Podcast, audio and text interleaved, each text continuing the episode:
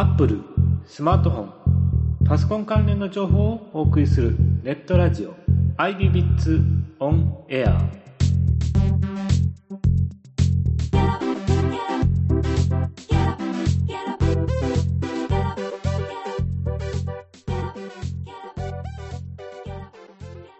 パーソナリティのカロックです。本日2014年5月8日第10回目の配信です。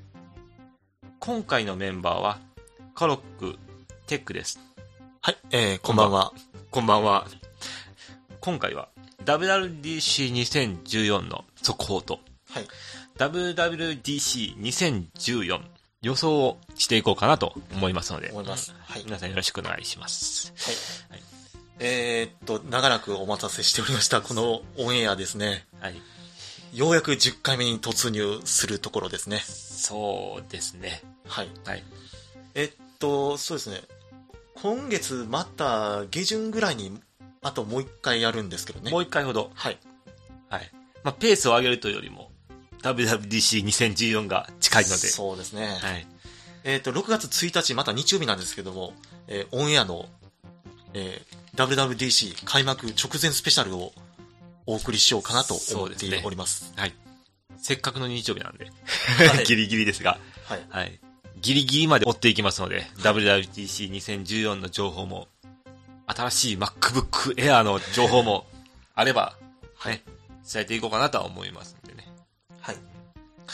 さて、さあ、えーっと、IBBIT スマートなブログ。これ私がちょっと、えーブログに上げてるんですけども、これ4月7日の記事なんですけど、はい。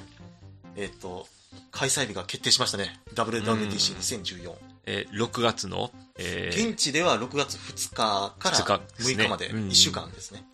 まあ日本時間になると、6月の3日2そうですね時ですか。えー時差の関係で はいちょっとずれるんですけど、1日。はいまあ、開催場所として、えー米サンフランシスコ、モスコンセンターウエストにて、えーはい。開催されます。えーいつもの会場ですね。そうですね。恒例となっております。は。はいで、今回そのチケットをですね、えー販売しましたね。はい。えー先着ではなくて、抽選方式となりましたが、はい。えーもう本当に一瞬で売れてしまった。そうですね。公式販売はすでに終了しておりまうす。んまあこちらもね、やっぱり抽選っていうのはおそらく外れた方っていうのは、まあ、前前前回か前回ぐらいにちょっとあの、録音をね、してしまった人は多分出れないのかなとは、あの、はいまあ、違反者とは言わずに、やっぱり、うん、あの、WWDC2014 の、えーライブ放送をね、まあ、やっているので、まあ、そちらの方を見て、聞いてくださいということですよね。はい。うん。で、えっ、と、Google も実は同様に、今年の Google I.O.2014 の参加チケットの販売形態を変えましてね、抽選方式になってるんですよ。あーなるほど。はい。こちらは、あの、真似とは言わず、さ、先におそらくうん Google がこういうことをやったんでしょうね。やってたんですね。はい、はい、はい。それに合う、あとを追うような形で Apple もこのようなことをうんなるほど。やられたんだと思いますね。いやー、にしてもですね、あの、こういうイベントが2つも連続で続くと、うんね、ちょっと、そうですね、2大イベントです。しかも6月にそういうことを設定してますからね。アメリカの、まあ、2大、まあ、マイクロソフトも含めると、あの、3大企業が、あ、でも、うんマイクロソフト先にやったんですよ、もうント。先にやりましたね。ビルド2014ですねはい。やってると。Google は何を発表するのかと。そうですね。となってくるとね。はい。まあ、今回はとりあえず WWDC2014 の話題とはなりますけど、まあ Google は多分 Google グラスグラスでしょうね。または Android の次期アンドロイド。4.5か4.4のマイナーアップ版なんかを入れてきたりとかね、まあするか、もしさらにれないですし進化したバージョンでうんうんうん。リリースしてくるんじゃないかなそうと。あと、まねあ、新しいアンドロイドの開発環境も提供されるんじゃないかな。ああ、そうですね。うんうんうん。おそらくデモンストレーションもあると思いますんで、うん当日のライブ映像、ぜひ皆さん見ていただければと思います。まあ、こちらも、えー新しい情報が入り次第、そうですね。ツイッターなり、えーブログなりで伝えていこうかなとは思いますので、えー、IBBITS ブログよろしくお願いします。はい。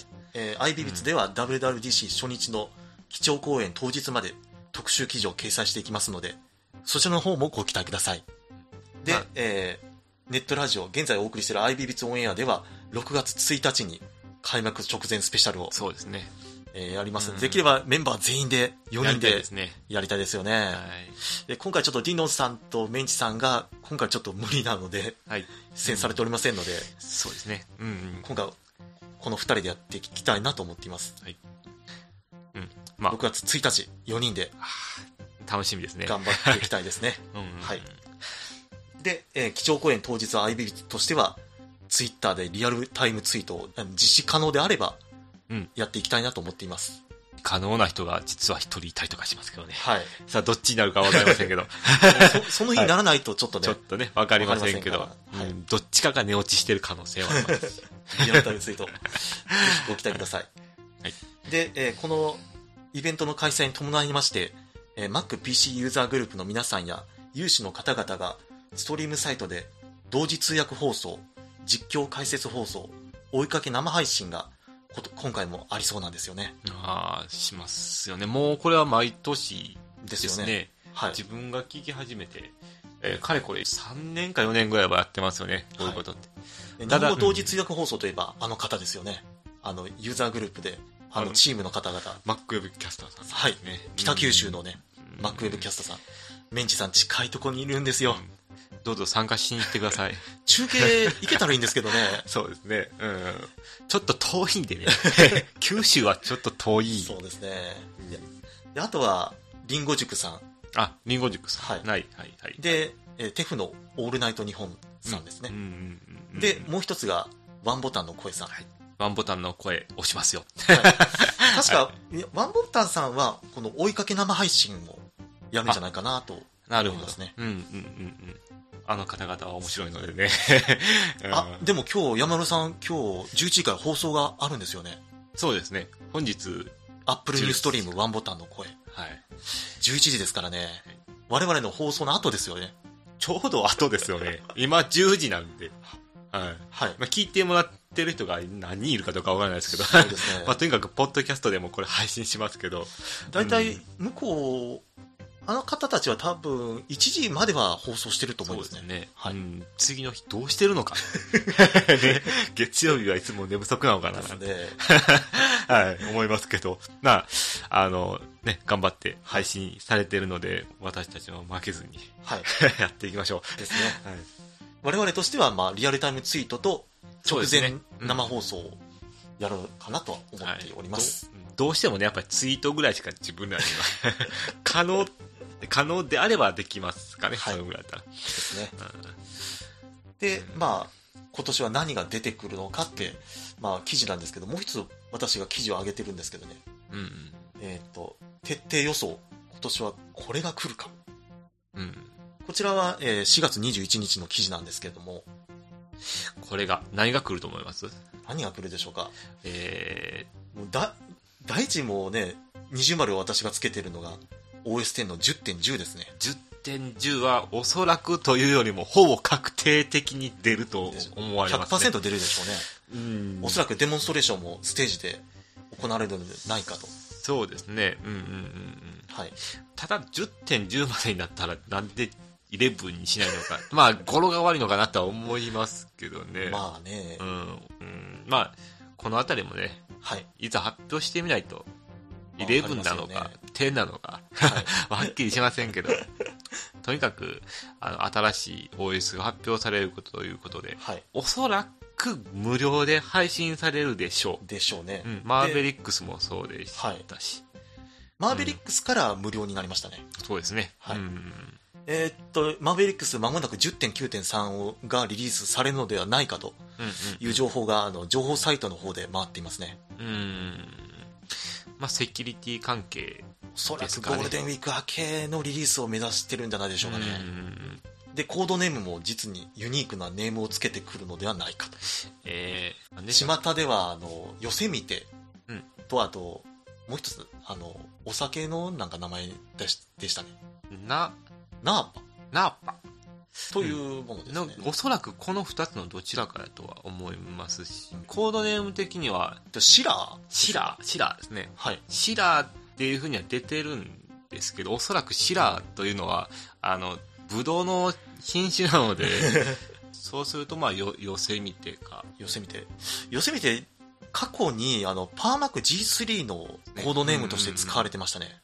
そうですね。まあ、アップルの傾向として、やっぱりあの、昔のものを掘り出してくるっていうのはね、あの、iPad mini がいい例かなと自分は思うんですよね。iPod mini がありましたし、あともう一つは、あの、OS10 で、カベルネっていう、ワイン系の名前のね、コードネームも使われるのではないかなと。これあの、実はあの、もう一つのブログサイトでね、しゅんさんが、あの、予想してたものなんですよ。うんうんうん。あの、iBeats として、まああの、フォローしましたけどね。ツイッターで。はい。はい。あの、記事取り上げたところ、なんとね、あの、中の人のしゅんさんが、フォローありがとうございますと。うん。ご丁寧にありがとうございます。はい。で、あの、はいまあ、その記事を取り上げてくれた、くれました、ありがとうございますという、あの、お礼のツイートがこちらに来ましたね。ああ、そうですね、そういう方々がいるとね、やる気が出てきますよね。ええまあ、今後とも、しゅんさん、今後ともよろしくお願いいたします。よろしくお願いします。はい。はい。えー、あの方、京都の方なんですよ。京都ですか。自分滋賀なんで近いですね。近いですか？滋賀なんでね。はい。うん。で、まあ、あの、セキュリティの強化や信頼性、うん新機能の搭載など、数多くの機能を盛り込んで、Mac App Store で無料ダウンロードと、なるほど。ということなんですよね。うん。まあ、セキュリティも大事ですけどね。これもね、やっぱりその、今、現状、OS10 が発展している中で言ってしまえば、マーベリックスが進んでいる道として、やはりそれは iOS がだいぶ深く関係してきてるのかなとは。融合でしょうね。うん、融合に近いものになってきますし、外観が10.10ではなんとね、iOS7 に似たようなフラットな感じになるんじゃないかなと。フラもっとフラットな状態になるのかなうん。とは思いますし、うんアイコンの一つ一つも変わっちゃうんじゃないかなと。思思いますねうんうんうんちょっとまだ想像ができないんですけどね。ただね、まだ Windows みたいな感じにはなってほしくないのでうん、ですね。要するにね、見分けがつかなくなってくるんで、はい。それだと、まあ本当に iOS にもっと近づくようにしてほしいですね。要するに、Windows やったら Windows 本に似たような形で今、Windows 8っていうのはメメトロデザインかなんかなんですよね、あれね。メトロですね。メトロですよね。はい。っていうような状態で出てるので、でもあれは、これですよ。こうやって、あの、シュッシュってやる。スライドさせてね。あの、マルチタッチトラックパッドみたいな操作です。そうそう。ただまあ、あのうんタッチにも一応対応はしてるので、その点はちょっと Mac とは違ってくるのかなと思いますね。Mac の場合はそのトラックパッドがすごく優れているので、はい。すごく操作がしやすいと。逆に Windows がしにくいのかというよりも、どちらかというと、自分的には Windows はタッチの方がやりやすいのではないかと。ですよね。それか、マウスの方がやりやすいのではないか Windows 8からだいぶ変わりましたからね。外観がうね。ん、Windows 8から、まあ、もうガラッと変わりましたね。うん。8.1。で、今8.1のアップデートバージョン。はい、はい、出ましたねはい。まあ、うん僕、僕の、まあ、勝手にネーミングしてみますけど、8.1プラスと思ってああ、まあ、近い。近いっちゃ近い。うん。けど、8.1.1とか、8.1.1。うんうん。どうんプラスでもいいんですけどね、まあ、一応8.1.1ってもう勝手にネーミングしてましうんしてるんですけどね。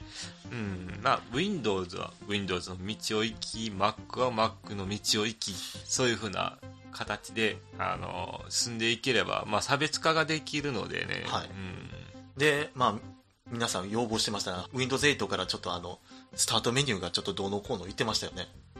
そうですね。で、うん8.1.1からなんと復活したんですよ。Windows のあの、マークがね、スタートメニューが復活したという。あの、タスクバーのスタートボタンですね。すね。うんうん。今まで馴染みのあった。そうですね。まあ、あれから次はスタートメニューが復活するってうん。言ってますね。あの、今まで、まあ、スタートを押すとですね、はい。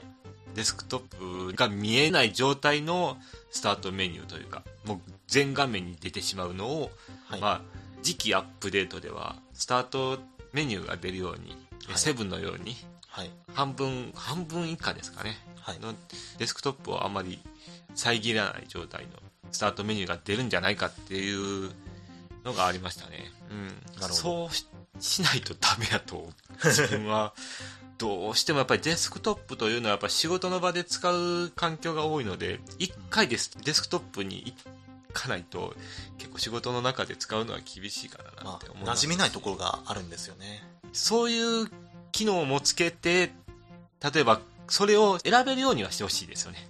家庭内で使うのであれば、これで OK だと思うんですよ。はい。全画面を追う方がやっぱり見やすいですし、お子様にも見やすいかと思うんですけど、そういう、まあ、あの、仕事場で使う環境と家庭で使う環境はやっぱりなんだかんだ言っても違うと思うので、その選択をしできるように Windows はしてほしいかなと思うんですけど、一応もう Windows の話は置いといて、はい。とりあえず Mac の話をね、はい。やっていきましょう。はい。まあでも、世の中はなんとですね、復活ブームっていうのが出てきてるんですよね。あ、復活ブーム。うんうん。やっぱりね、過去に使ってたものはやっぱりどうしても使いたいっていう方がね、いらっしゃいますよ。今でもいろんなところでも復活っていうのが。出てますね。復活ブーム。最近、あの、話題になってますからね、復活は。うん何々の復活だとか。Mac の OS でもやっぱり復活はしてほしいですよね。そうですね。復活ブーム、もっと広げたいですよ。うん。そこであるのがやっぱり Rosetta。Rosetta ですね。よね。うんうん。ロゼッタといってはロ、ロゼッタストーンっていう、まあ、石なんですけどね。あ、石ね。ううんん。あ、あの、語源というか、そうそうそうう。ん、なったのが。あの、PowerPC の実行コードをインテルの CPU に和訳して読み込ませてアプリケーションを起動するという機能なんですよ。あ、はいはいはいはい。うんうん。まあ、要は仲介してるんですよ、その実行コード。間に入って。うんうんうん。クラシックを読み込ますってことじゃなくて、クラシックではなくて、クラ、シックじゃないのね。OS10 の PowerPC のソフトウェアをそのままインテルの、パワー PC の方ですね。はい、はい、はいはいはいごめんなさい。うんうんうんうん。エミュレーターに近い。ですね。でもエミュレーターとはもう感じさせないような動作ですよ。まあ多分ハードウェアから、あの、互換してですからねるんでね。うんはい全くもう機能制限もなく使えますから、びっくりしましたよ、その機能、本当に。やっぱね、その Rosetta、どうにかして、例えば、それが必要じゃない人であれば、必要じゃないので、うん最低そのストアからダウンロードできるような状態にしておけば、そうですね。あの、別途インストールっていう。そうそうそう。そうしていただければいいですね、10.6みたいに。そうですよね。必要であればダウンロードして使ってくれと。うん昔みたいに CD 入れないとインストールできないような状況じゃないので、はい。Mac App Store さえあの行けばあのダウンロードができるっていう状態であれば、そういう風にして、あのはい使えるようにしてほしいですよね、 Rosetta は。そうですね。まあ、あの、その人たちのこともよく考えてうん。うん。作られた OS にしてほしいですよね。うん。でないとね、互換性の低下あまりにもしてしまうと、うん。信用の低下が起こりかねませんから、うんそれはぜひとも避けてほしいところですよ。うん。もうこれはもう是が非でも っていう感じですよね。 Rosetta の復活は願ってますから。はい。そうですね。うん。あとは iOS8 はい。ですか。そうですね。うん。次期モバイル OS ですね。うん。え、これは iPhone、iPad、え、今もまだ iPod Touch もあるんですよね。この 3, しまあありますね。はい。3つの、えーデバイスに対して行われるアップデートですけど。そうですね。んさらに洗練された機能を搭載して、セキュリティや信頼性、互換性を高める、思いますね。デザインはおそらく変わらないのかなとはうん。思います。あ、でも、新機能としてヘルス機能がつきますね。ヘルス、うん。あ健康診断出ますね。うん。機能がね、つくかもしれませんね。うん例えば、あの、血圧の測定とかね、うんうん。血流の測定とか、血圧、血流とかもね、えっと、一応 OS ではなくて、アプリ単位では出てるので、はいえっとですね、カメラとフラッシュの間にこう、指を当てて、こう光を当ててもらって、はい。指先から血流をどういう状態になってるかっていうのを、血圧を測るようなアプリがあるんで、はい。そういうような会社を買収してるのであれば、そういうふうにヘルスにもっともっと力を入れてほしいのかなっていうのは、おそらく日本よりかはアメリカ基準だとは思いますね。はい。アメリカだとそういうふうな、やっぱり健康に対する意識というのは、やはり日本とは全然違いますからね。もう段違いに違うので、はい。うん。やっぱそこが伸びていくというよりも、今ちょっと伸び盛りだからこそそこをやりたいっていうのはあるのかもしれませんし。ですね。実際これまた WWDC の基調講演の舞台でデモンストレーションあるかもしれませんね。そうですね。クックさんが自ら、そうですね。はい血圧測定。うんするかもしれない。はい。うんで、もう一つは、あの、iOS6 の時に、世界中のユーザーから不評を買ったあのマップですよね。あれが見直されるのではないかとうんうんうんいうことですけれども。ただまあ、7の、7というよりか、だいぶ改善をされてきましたよ。ですね。うんただ、日本語に対する、要するにあの、読み上げですか。はい。うん、ナビに対しての読み上げが少しね、弱いかななんとは、ちょっと間違ってたりとかするので。あとあの、マップの建物の形がね、違ってるところもあるんですよ。ああ、それもちょっとね。実は、あの、この、し収録スタジオの、ま、あの、形も全然違いましたからう。ん、まあ、あれは 3D 表現せずに 3D 表現できないようにしないしないといけないと思いますね。あれはちょっとなんか、なだらかな、なんか、丘みたいな感じですよね。ああいうのはもうせずに出来上がったところから順次順次ですね。作ってきてほしいはい。っては思いますし、あとですね、音楽読み取って検索する機能、シャザムの買収を行っているので、アップルは。あ、すごいですね。はい。これは、えー気になる気になるさんに確か載ってるはずなので、はい。えーまあ、あの、情報をパクってるわけじゃないんですよ。あの、見てね、あ、これはすごいなと思ったんで、まあ、あの、いシャザムという会社を買収して、iTunes に取り込むからとは思うんですよ。iTunes に取り込んで、検索して、それが出てくると。まあ、そういうことでね。はい。うんうん。はい。あとはですね、あとは、まあ、要望といえば要望ですが、PCM 録音をできるようにしてほしい。はい。これはまあ、容量的な問題もあるんですが、128まで、もし、あの、容量が iPhone、あ、でも iPad は128いってるんですよ、確かね。容量が。100いってますね。いってますよね。はいなんで、まあ、あの、iPad だけでも構いませんし、はい。PCM 録音が、えー標準のアプリからできるようになればはい。いいのかなと思いますし、他社ではやっぱりやれないので、そうですね。うん PCM 録音の機能はつけてほしいですね。うんまあ、そうするとこういうレコーディングも結構楽になってくるかなとはい。思いますんでね。うんはい。あとはですね、iWatch ですね。iWatch はですね、え現在まだ開発段階ですけども、ーうんえー情報サイトが以前からたびたび記事で取り上げてきている Apple 初のウェアラブルデバイスですね。うん。正式なリリース日と販売価格が気になりますよ。うん。これも随分言われて、もううん他のメーカーが iWatch 的なものを出している段階なので、はい。うんただこれで iWatch が他社のものとほぼそっくりなものを作ってきて出すっていうのはちょっとないかなとは思うので、はい。斬新なデザインで出てきてくれれば、うん相当なヒットをです得ね。られるのかな。あとは価格です。価格ですようね。んまあ、ロレックスみたいなあんなバカ高い値段はちょっときついですからね。おそらく、あの、誰かが作ると思いますね。それを基準として、あの iPhone もそうじゃないですか。まあまあ iPhone 出た瞬間に、ね、あの、カバーを外して、そのうん、外枠ですか、あれを。ああれをプラチナ製とかにね、もう本当の金にしてしまった人もいますしね。はい。うん、もう100何万円の、ね、iPhone ケースとかもありますしね。どんだけ高いねんって。iPhone より高いやん。はい。っていうのがありましたし、とにかくね、あの、一般の人が手を出しやすいような、まあ、できたら iPod Nano レベルでやってほしいですね。はい。ただそうなってくると iPod Nano が売れなくなってくるって、またこのジレンマが。はい。うんおそらくその iPod Touch と置き換わるんじゃないかなと思いますね。そうですね。で、それも随分自分も考えてまして、はい iPod Touch そのものが、まあ、iPod シリーズから切り替わるって。これはね、はい。iPhone の Wi-Fi 版が出るんちゃうかなと思うんです。うんうん。あの、SIM も入れることはできないタイプで、はい。あの、通話はすべて FaceTime オーディオで行う。はい。まあ当然 GPS はついてませんと。うん。まあ、それは、その iPad が Wi-Fi 版もあるのと、セルラー版の2機種があるように、まあ iPhone もそういうふうに分けた方が、iPod Touch アプリとしてはもう売れないので、これからは。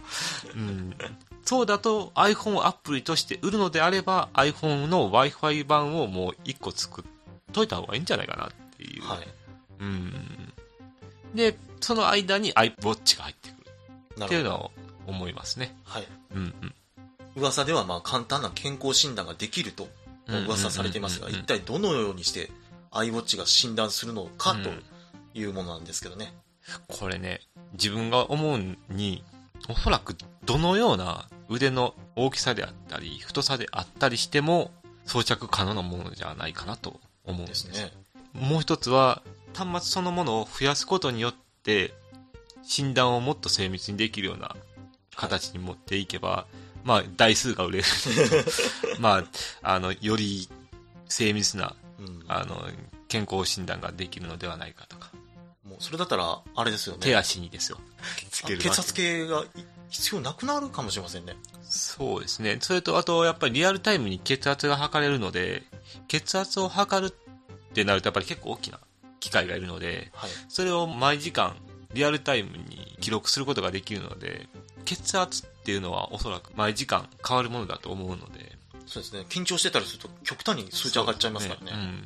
それらのコントロールを自分ですることができるっていうのは大きなはい。ことだと思います。うん。うんまあ、例えば、そこで緊張してしまっている自分がいるのであれば、じゃあそこでどうにか自分で何かできないかとか、というのもやっぱり自分の中で改善ができるのであれば、ですね。改善できるのでないかと思いますし、うん。もしかしたら健康診断に行った時は低かったけれども、はい。他にいた時はもう血圧が高い状態が長く続いていいるのであれば、健康診断の意味がないので、ね うんはい。そういうことでもあれば、例えばそれを印刷するようなことができれば、それをそのお医者さんの方にね、見せたら、かここからこの時間は血圧高いんですよ、みたいな感じでね、言えるような、まあ、エアープリントもついてますから、そういうことができますしね、iPhone だと。うんですね。そういうような、あの、自分の健康の管理ができるっていうのは、素晴らしいことかなと思いますね。そううん。まあ、そういう機能がついてほしいですよね。ついてほしいですよね。で、あとは、あの、Apple TV を iWatch で操作したら、ああ、そうでいいですよねすね。リモコンのような機能。そうそうそう。うん。あの、まあ、実はもう、iTunes でも、Apple のアプリ出てますけどね、あの、リモート。はい、はい、はい。はい。うん。そうなってくると、iWatch 版のアプリがそうですね。出るのかも。っていう感じですよね。リモート出してほしいですうんですよね。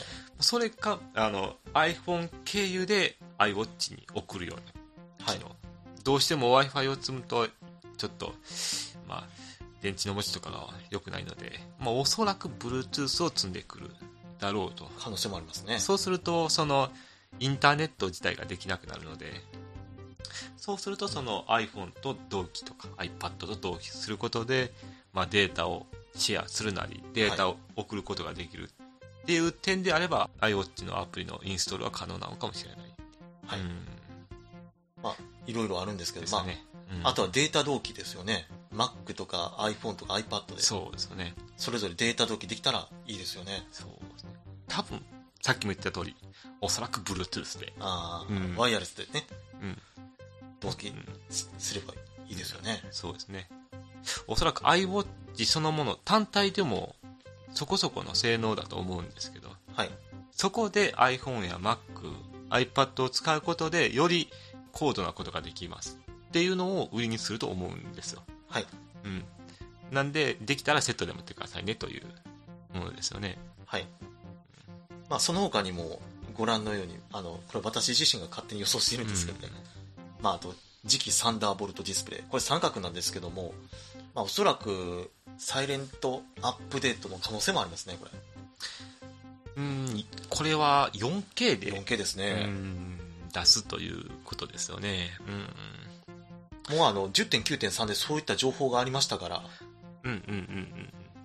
あの、2013年のあの Mac Pro 用に設計されているのではないかいまだになぜ出ないのか、もう謎でしかないという。と。謎ですよね。もうそろそろ出してもいいんじゃないかな。うん思いますけどね。そうですよね。うん。ひょっとしたら、WWDC の会場で 4K の映像をデモンストレーションするんじゃないかあなるほど。うん。自分の友人なんて、Mac の、あの、4K ではないですけど、Apple マークをつけてますよ。iPhone の、あの、ついてきたステッカーあるじゃないですか。な。はい。あれをあの、Mac mini のディスプレイに貼ってますよ、ピタッと。うん、4K 出たらもう一回貼るね言ってましたね。すごい人ですね。ただまあ、4K ディスプレイが出ないっていうのは、ちょっとまだ、なんなぜかな、何歳でしょうね。うん、とは思いますね。うん。まあ、おそらくうん。価格的な問題かなとは、まあ、それもありますし、うん、思いますね。うん。あとは、Apple TV。次期 Apple TV ですよね。これ、えーひょっとしたらな、なんかデモンストレーションあるかもしれませんね。これ、小型になって出てくる可能性あ、可能性ありますね。で、スティック状の状態で出てきたら、はい。おそらくバカ売れしますよ、これは。出ますよね。はい。ちょっとやっぱりスペック、スペックアップもするんじゃないかな。スペックアップも多分しますね。う。うんん。により iOS に近いうん。デザインであったり、機能であったり、内蔵メモリーがあったりとかすると、そこに新しくあアプリをインストールすることができるようなはい。機能も付け加えてくれれば、より一層え Apple TV の価値が上がっていきますよね。あ上がってますね。うん。現在の Apple TV でもゲームはね、できますからね。あ、なるほど。エアプレイを。そういうことですね。うん。あの、任天堂の Wii U みたい iPad Air をね、持って。そうそう。あれいいですよね。いや、でもね、iPad Air の方がね、断然軽いんで、ね。あと、かっこいいからね。かっこいい。うん、スマートですよ。iPad ト Air は。本当に。やっぱりね、Apple TV であの、Apple のイベントを見たらいいですよね。うん、そうですね。うん。見れますからね、もう。あの、Apple がやってくれれば。うん。今回の WWDC どうなんでしょうかね？やるんでしょうかね？公式中継を。うんいや、多分、すると思うんですよ。しますかね？ただ、前回はしてましたよ。えっと、前回のイベント、あ、WWDC もやりました。その次の、えースペシャルイベントはなんかはいしてなかったのかな？えっと、iPhone の発表イベントはありませんでしたね。なるほど。で、その2回目のあの、大盤振る舞いのイベントはやりました。おー。ハードウェアの大盤振る舞いですよよくわからない状況で、うん。えもう交互になるんですかね？こうあやらないやるやらないやる。もう、おそらく決められてるんじゃないかな。まあおそらくすると思います。WWDC 何回もライブでやってるので。はい。うん。今年最初のイベントがその WWDC ということですけどね。そうですね。前までは、臨時で、なんか1月2月に臨時で Educational っていうイベントをやってたんですけど、最近そういった声もないので、もしややるならもう、マックウェブキャスターさんがいち早くそれを取り上げるんじゃないかな、うん思いますね。暴動起きますよ。そのライブねライライブ映像を流さないとみたいな。うん。ですね。あの、アップルがそれを認めてませんので、うん。どうしてもあの、配信側の方はもう静止画像しかそうですね見ることできないので、もうどうしてもリアルタイムに見たかったらもう中継映像、公式の中継映像を見てくれということなので、うんまあおそらくやるでしょうねあるでしょうね。うん中継映像を流すでしょうはい。はい、ご期待ください。はい。あの、ウェブキャスターさんの日本語同時通訳放送はい。と、あと、実況、はい。解説放送とか、追いかけ生配信ですね。ですね。あの人たちはこう、日本語でね、やってくれるので、こっちとしてはね、すごくありがたい。本当に嬉しいですようん。ありがたいですよう。ん。どうしてもね、英語はね、ちょっと わからないですしね、うんはい自分も勉強してるんですけどね、ちょっとね、なんとも、なんとも、まあ、日々努力が必要ですからね。そうですね。はい。あとですね、自分としてはもう MacBook Air は確実かなとは思ってるんですよ。あと、ブログにはちょっと書いてないんですけど、そうですね。エアーですよね。あ、でも、最近出ましたね。エアー、新しいやつが。新しいやつ出たんですか？はい。あの、ハスウェルリフレッシュっていう。うーん、うん、うん、うん。でもなんかスペックはそれほど変わってないんじゃないかなと。おそらくあれは供給関係あると思いますよ、インテルの。まあ、あんまり変わってはいないということでね。それほど変わってないんです。まあ、あの、うん CPU が変更になった。そうですね。ハスウェルリフレッシュって言われてるやつうんうんです。うん。あと SSD の速度が落ちてるというのも、これもあるんですけど、ぶっちゃけて言ってしまえば、SSD は、そんなにあの速度は変わりません。変わりませんよね。うん。まあ気にする人は気にしますけど、はい。うん。そこまで多分変わりはないかなと思うので。そうですね。んで、その後5月4日の、お同じく気になる気になるさんの5月4日の記事なんですけど、MacBook Air 最近発売したやつ、説明書にご誤値が見つかった。それはサンダーボルト、サンダーボルト2と記載してしまっていることで、MacBook Air 2014のサンダーボルトポートは通常のサンダーボルトをサポートしています。うんうん。まあ、これは、まあ、おそらくですよ。もしかしたら次のやつはサンダーボルト2を採用している可能か性。なと。か、かですよ。あの、もう本当に間違っちゃったっていう。あの、よくあの、雑誌とかでもね、はいありますけど。うん。サンダーボルト2と思いきや実は普通のサンダーボルト。そうなってくるわけです。うん。これに期待して買ってしまった人ってちょっとショックですよね。ちょっとね。うん。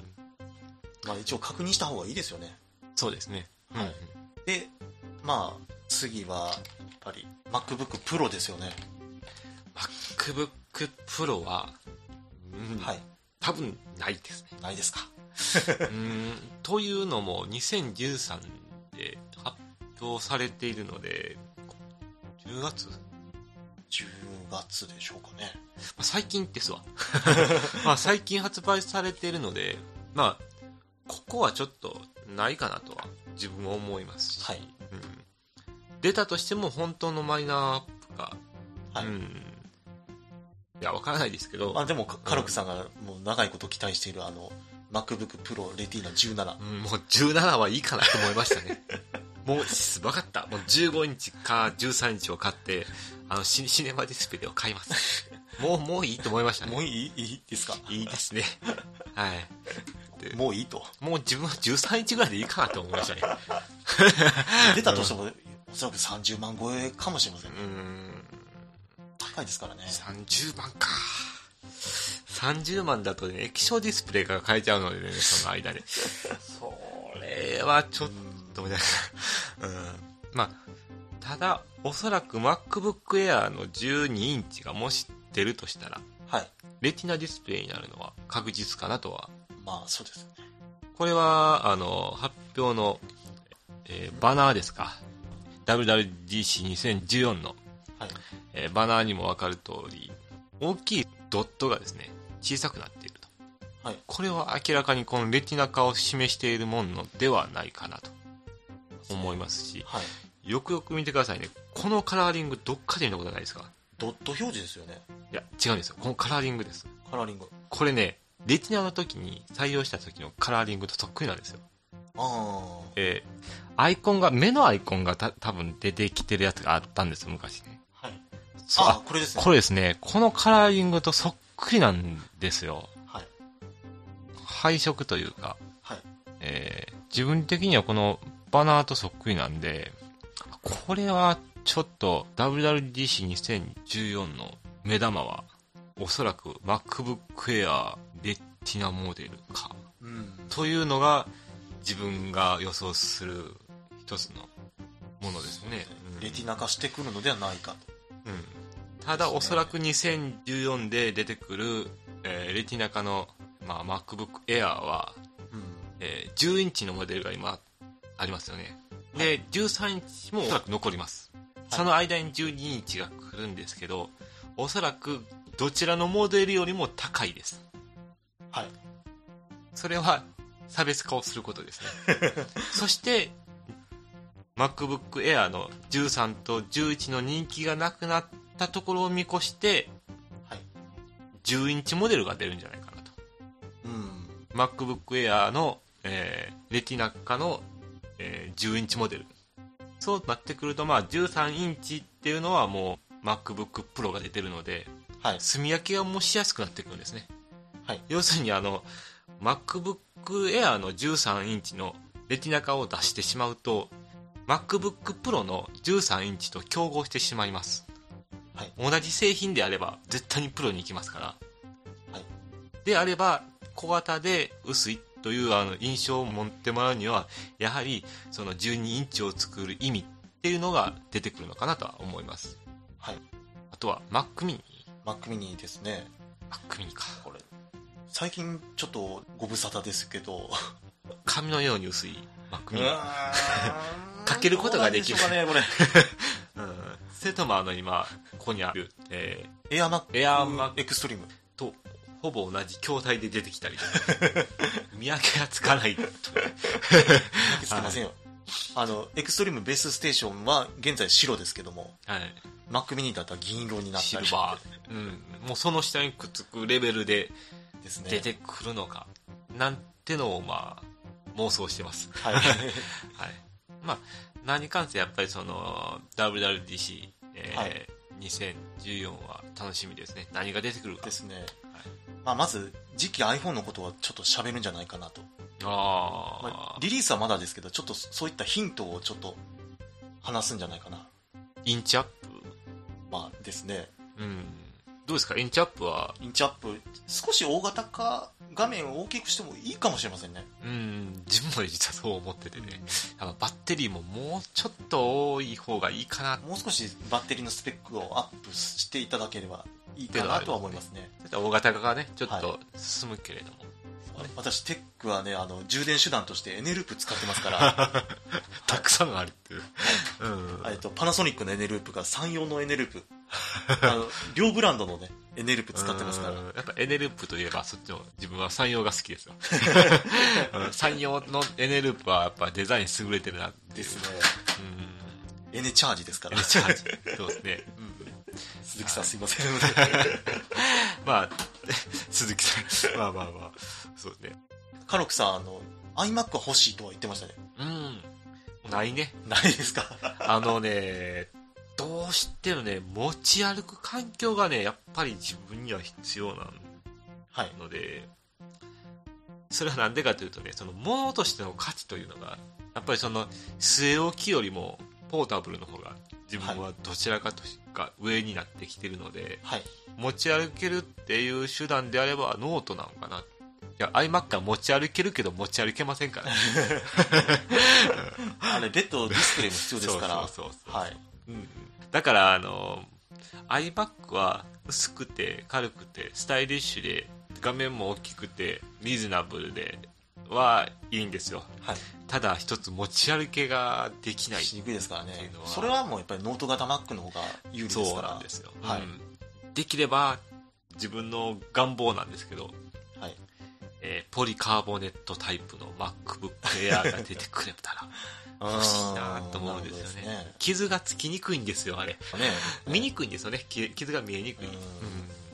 なんでちょっとね。ポリカーボネット、言ったらあの、あのドーム型の iMac ですね。そうなんですかね。iPhone5C で使われてたような感じでね、うん。なるほどね。であればまあ気軽に使えるかなと。ちょっとアルミで結構覆われてるとね、はい。傷がつきやすいのかななんてね思ったりしてですね。つきやすいおそらくどっちもつくけども目立ちやすいのかなとは思いますけどね、うん、どうしても白のあの MacBook Air をはい。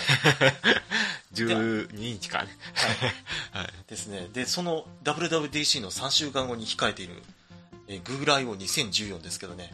やっぱり一番注力してるのはやっぱり Google グラスですね。あー Google Glass 2そうですね。なんか日本でも商品化する可能性が高まってきているっていうあれはもう外国で売ってるんあ一回販売発は売したんですけどもうすぐ売れましたね。もう完売しちゃいましたねなるほど、うんおそらくデモンストレーションではもうさらに改良を加えたものが出てくるんじゃないかなと。うんやっぱり Google グラスはなんかあれに似てますからね。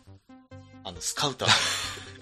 お前の戦闘力はピピピピピピピそうそうそう、うんありますねここではもう言えないような言えませんから。あれですから。あれですから、とにかくねもう本当にウェアラブル端末っていうのは今現社会にどんどんどんどん進出していってますからはい。もう本当当たり前になってくるんでしょうねうん昔だってもうスマートフォンなんてなかったんでね。なかったんですよね。うんただ、ずっとスマートフォン、Windows モバイルの時代から使ってる自分としては、はい。あの、ここまで発展していいものなのかっていうのがね、ちょっとね、疑問になります疑けどね問。ですね。あの、やっぱり通信量が多くなったりとかね。はい、あと、パソコンとしての iPhone というか、はいあのスマホ、まあ、携帯端末っていうのは、まあ、ちょっと危ないかなっていう危機感もありますね。まあ、はいウイルスとか、そういうフィッシングとかですね。はい。今までのガラケーとかであればね、はい。そういうのも少なかったであろうことがスマホになって、まあ、まあ、あらゆる情報とか、はい。えー技術が生まれて、まあ、いいこともあるんだけど、まあ、悪いこともあるから、その辺はやっぱり自分たちで、そういうね、ニュースとかが出てたりとか、知識をちゃんとつけてもらわないと、やっぱり危険な目に遭うのかなとは思いますし、はい。うんまあ、とにかくあの、まあな、危険なものには手を出さないと。そうですね。うんうんうん信頼性のあるものにちょっとね、注力していただければ思いますね。あの、一回やって、あ、危ないなと思ったらもうやめたらいいです。そうですね。はい。もう一回やるんやったらもう一一回だけでいいです。そうですね。はい。二回目からはもうやめていただいたらね、うん。はい。安全にできるのかなとは。はい。予想は、まあこれで終わりますが、はい。WWDC2014 は6月、えっ、と、ふ現地時間では6月2日、日本では3日となります。うん。もうそろそろですんで、はい。はい。新しい情報が入り次第、そうですね。えっ、ツイと、ッター、ブログでね。はい。とまだ同時通訳放送とか、まあ、日本国内で行われるあの番組に関してはまだちょっと案内が来てませんので、うん。なんとも言えないんですけども、おそらくゴールデンウィークは明けてから、ちょっと過ぎた頃には、おそらくそういったお知らせが来るんじゃないかなと。そうですね。うんで、それがあり次第、えー我々 IBBITS もブログを更新していきますんで、はい。はい。あげますよ。ぜひご期待ください。今週はあげないとね。そうですね。あもう、カルクさんもこの後すぐ取り掛かりますんで、作業に。そうそうそう。頑張ってください。い。で、あと、えっ、と、IBBITS のサイトには、えー、そうですね、WWDC 開幕までのカウントダウンタタイマーを。ね、設置して。はい。うんで、あと、アンケートの方も設置したいなとも思っていますんで。うんはいで、まあ、皆様から寄せられましたそのアンケートの結果は、開幕直前スペシャルでうん発表しようかなと思っていま。そうですすね。はいうんおそらくツイッターで発表するか、それとも配信の中で発表するかになっていきますけど。はい。うんえー皆さ皆様から、えーお寄せいただいた情報は、あの、個人情報の保護に基づいて大切に扱いますので、ご安心くださいませ。そうですね。おおじお時間来ましたね1。時間はい。ぐらいですか？はい。うんえー今回はちょっと、ディノさんとメンチさんは、ちょっと、ご都合でお休みですので、うん次回に出演できればと思っております。お時間来ました。後ろに来ましたので。はいそれでは皆さん、さようなら。さよなら。